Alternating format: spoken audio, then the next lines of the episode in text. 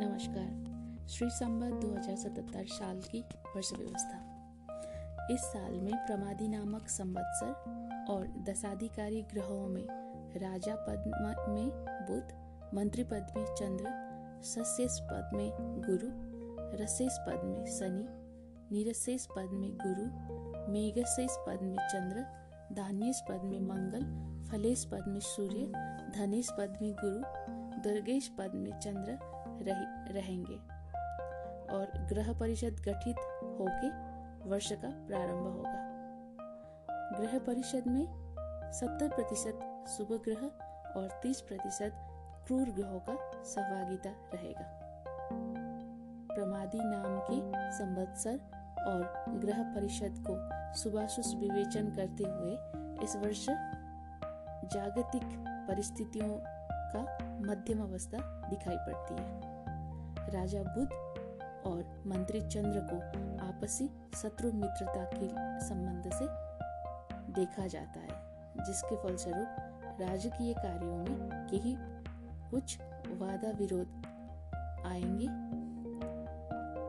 और कुछ नए प्रारंभ और योजनाएँ होती हैं, उसके भी प्रतिफल अच्छे ना दिखने की वातावरण बनती रहेगी। समग्र जगलग्न लग्नेश और अन्य दशाधिकारी ग्रहों के माध्यम से इस वर्ष निम्नानुसार शुभ अशुभ फल प्राप्त होगी। प्रमुख कार्यकारियों को और राज्य के अन्य निकाय को आपसी असमझदारी और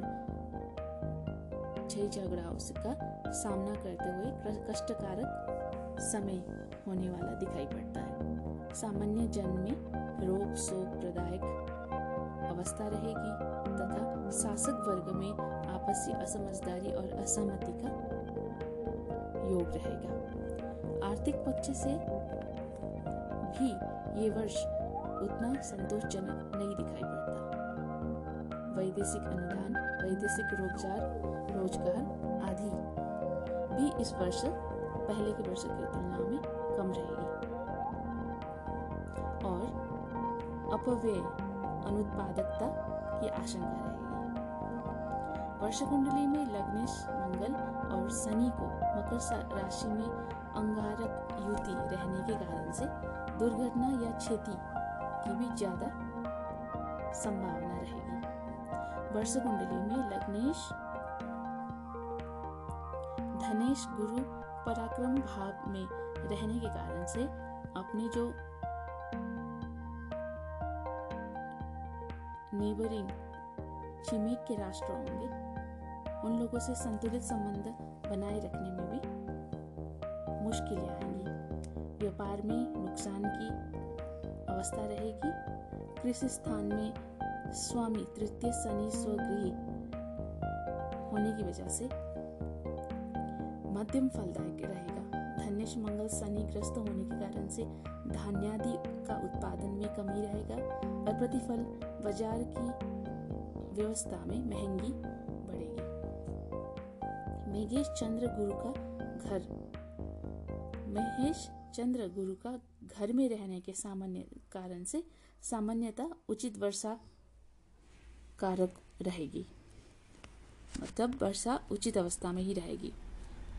रसेश शनि स्वगृही होने की वजह से दूध और दुग्धजन्य पदार्थ वनस्पति रस वस्तु फल फल और फूल आदियों में सामान्यता अभाव व अल्पता रहेगा और उक्त वस्तुओं में मूल्य वृद्धि की और नीरसता की सामना करनी पड़ेगी। दुर्गेश चंद्र स्वयं मंत्री भी रहे, रहेंगे जिसकी वजह से सीमा व्यवस्था में, सीमा सुरक्षा में सजग रहना पड़ेगा। तथा चंद्रमा स्वयं सौम्य ग्रह और केतु ग्रस्त होने की वजह से सक्षम अधिकारी वर्ग भी सचेत रहना ज़रूरी है। अन्यथा अतिक्रमण, योग्य अतिक्रमण की पीड़ा भोगने के लिए तैयार रहना पड़ेगा। दशमेश सूर्य स्वगृही होने की वजह से निरीहत्ता की परंपरा में आघात दिखेगी।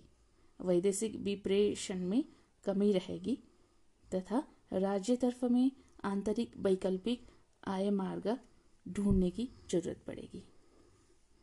शुभ मस्ती। नमस्ते। जैसा कि आप सभी ने अभी सुना कि 2020 में ज्योतिष क्या कहता है? ज्योतिषी विश्लेषण क्या रहेगा? और आपने जैसा भी सुना और उसका अगर हम विश्लेषण करें, आज की, आज सात मई है और अगर हम इसे देखें और विश्लेषण करें तो बहुत सारी चीज़ें सच होती हुई दिख रही हैं। और आगे आने वाला समय कितना कष्टकारी होगा, वो भी हमें इस ज्योतिष से प्रतीत हो रहा है, जो कि अक्षर से सत्य होता प्रतीत हो रहा है। हमारे यहाँ का वैदिक ज्योतिष अपने आप में एक वैदिक साइंटिफिक है। इसे किसी भी प्रमाण की कोई ज़रूरत नहीं है और पुराने ज़माने में वैद्य लोग पहले से ही ज्योतिषीय गणना करके, नक्षत्रों की गणना करके उचित औषधियाँ महामारी के समय इकट्ठा कर लेते थे और उसी से ही उपचार आदि करते थे।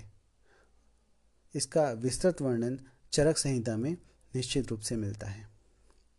बहुत बहुत धन्यवाद।